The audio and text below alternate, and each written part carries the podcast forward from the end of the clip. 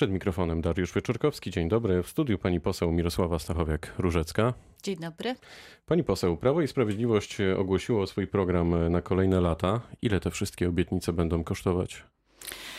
E, szanowni Państwo, no nasz program jest wyważony, racjonalny, no i przede wszystkim pokazujemy, że kontynuujemy politykę, y, którą zaproponowaliśmy dotychczas, czyli koncentrujemy się przede wszystkim na tym, żeby y, dbać, no tak jak zapowiadamy, o pracownika, o to, żeby dogonić, jeśli chodzi o kwestie wynagrodzeń i pensji, zachodnią Europę, żebyśmy rzeczywiście byli krajem dobrobytu i dobrych pensji, a nie taniej siły roboczej. No i oczywiście cały czas sprawy związane z infrastrukturą, infrastrukturą, stąd obietnice związane czy z, y, obie, z obwodnicami, to ja do tego czy, za moment czy kontynuacja nawiążę. programu prawda, kolejowego, czy kontynuacja programu y, związanego z budową dróg, czyli te wszystkie infrastrukturalne, które mają y, zapobiegać czy sprostać temu, by, by były również mniejsze miejscowości w tym takim krwiobiegu gospodarczym. A kwotowo? Ile to będzie kosztować? No, tu, tu, musimy sobie y, dodać. No wiemy, że emerytura mm, plus, plus dodatkowa emerytura, no to będzie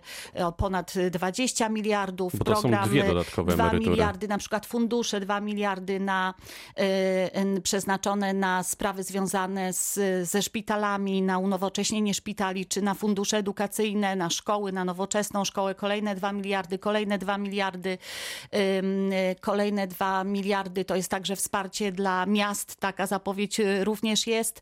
Mm, więc to nie są obietnice, które nie są możliwe do zrealizowania. No nie wymieniłam żadnych takich jakichś y, drastycznych kwot. W porównaniu do tego, co zapowiada Platforma, to rzeczywiście w tych wydatkach jest przepaść.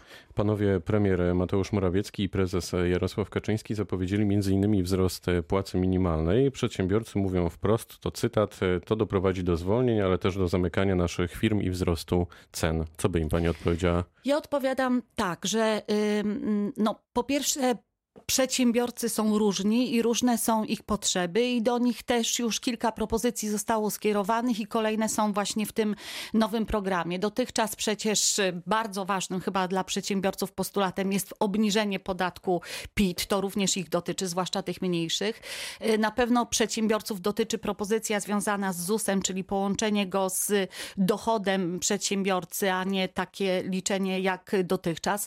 W piątce Morawieckiego przypomnę i ten postulat postulat został zrealizowany, zresztą obie piątki zostały zrealizowane i piątka Morawieckiego i Kaczyńskiego. Przypomnę, to świadczy o tym, że jesteśmy wiarygodni, a nasze propozycje są rzeczywiście racjonalne i możliwe do e, zrealizowania, więc e, gdy idzie o przedsiębiorców, to także obniżenie PIT-u do 9%, więc, e, więc te propozycje dla przedsiębiorców także są. W nowym programie mówimy także o zwiększeniu ryczałtu. To jest to też konkretna grupa przedsiębiorców, więc przedsiębiorcy są różni i mają różne potrzeby. I na pewno jest też taka grupa, która zyska na tym, że tak naprawdę płaca minimalna wzrośnie. Dlaczego? Dlatego, że zajmują się produkcją i usługami, z których ci mieszkańcy polscy, ci obywatele, którzy będą zarabiali lepiej, będą mogli korzystać. A więc paradoksalnie i wbrew oczekiwaniom wielu, może się okazać, że oni także y, na tym zyskają. Także, no ale to, czym my mówimy przede wszystkim o takim sprawiedliwym, o sprawiedliwej Polsce, a więc sprawiedliwej, solidarnej, gdzie wszyscy musimy rozumieć, że nie idzie o to, żebyśmy byli krajem, w którym z kolei dobrze żyje się tylko przedsiębiorcom, jest im wygodnie, ale również muszą rozumieć, że jednak e, te sprawy związane z wynagrodzeniami muszą się zmienić i musimy dogonić pod tym względem Europę Zachodnią. Ale w tej sprawie warto podkreślić i zauważyć, że e, w naszej propozycji jest mowa również o tych pensjach i tych wynagrodzeniach w sektorach, którym e, wynagrodzenia są płacone ze środków publicznych. To jest też niezwykle istotne, żeby państwo było sprawne, to wynagradzani muszą być przecież również na przykład urzędnicy albo nauczyciele. No ta dyskusja przez cały czas się toczy. A po co Prawo i Sprawiedliwość wysyła w Polskę te cysterny wstydu? Bo z jednej strony pan premier zapowiada troskę o środowisko, e, walkę ze smogiem, a teraz przez kilka najbliższych tygodni wszystko wskazuje na to, że te cysterny będą jeździć po całym naszym kraju i rozjeżdżać te drogi. Nie można było jakoś inaczej te kampanii To jest właśnie zaplanować? przypomnienie, jak, jak rozjeżdżały cysterny cysterny drogiej w Polsce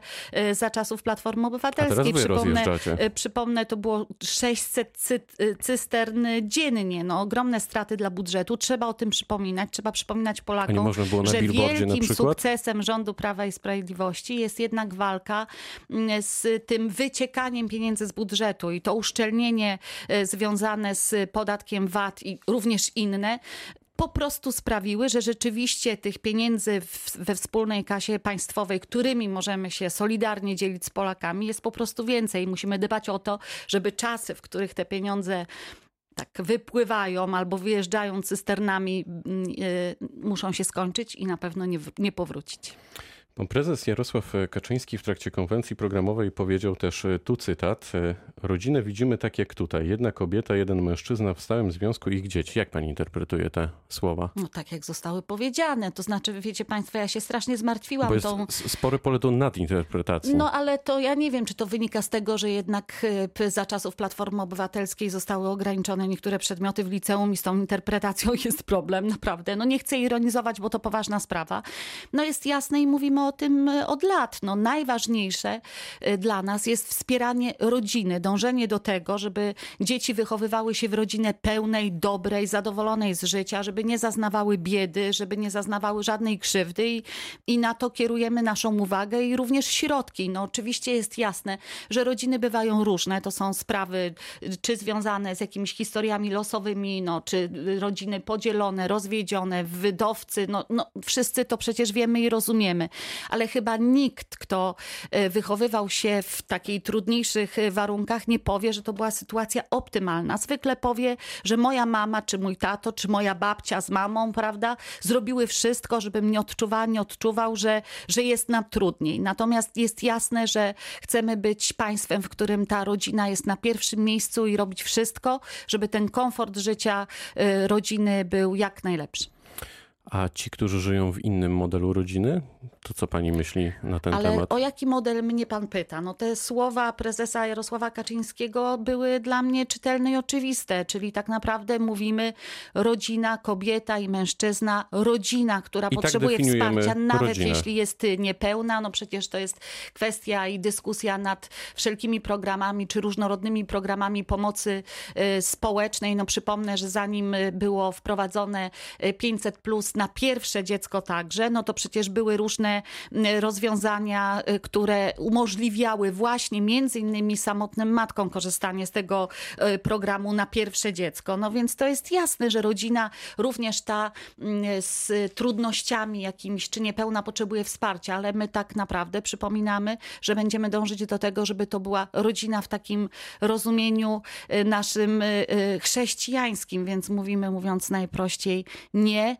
polityce, którą między innymi zaprezentował wiceprezydent y, Warszawy, pan Rabiej, najpierw związki partnerskie, potem małżeństwa homoseksualne, potem przyjdzie czas na adopcję. I te słowa miały podkreślić, że my idziemy inną drogą. Tradycyjna rodzina, która będzie wspierana. Mamy we Wrocławiu od kilku miesięcy problem z tym, by wyko- e, wybrać wykonawcę kolejnego odcinka wschodniej obwodnicy Wrocławia. Pan premier, o czym pani już pokrótce powiedziała, zapowiedział budowę 100 obwodnic. E, Jak to zrobić w takim razie? Bo wydaje się, że nikt nie chce tych dróg budować, a nawet jak chcą budować, to są to tak duże koszty, że ciężko jest spiąć budżet, na przykład tutaj u nas w regionie. No ja mam nadzieję, że ta sprawa nie jest jeszcze przesądzona i to są między innymi takie sprawy i takie projekty, o których y, mówimy. No proszę zauważyć, że w naszym programie jest kilka postulatów, które tak naprawdę mm, y, wchodzą w kompetencje, czy wspierają to, co powinny y, robić samorządy, z czym powinny sobie poradzić, czemu podołać, a niestety z różnych powodów. Czasami z ignorancji, a czasami rzeczywiście po prostu nie są w stanie ze względów finansowych.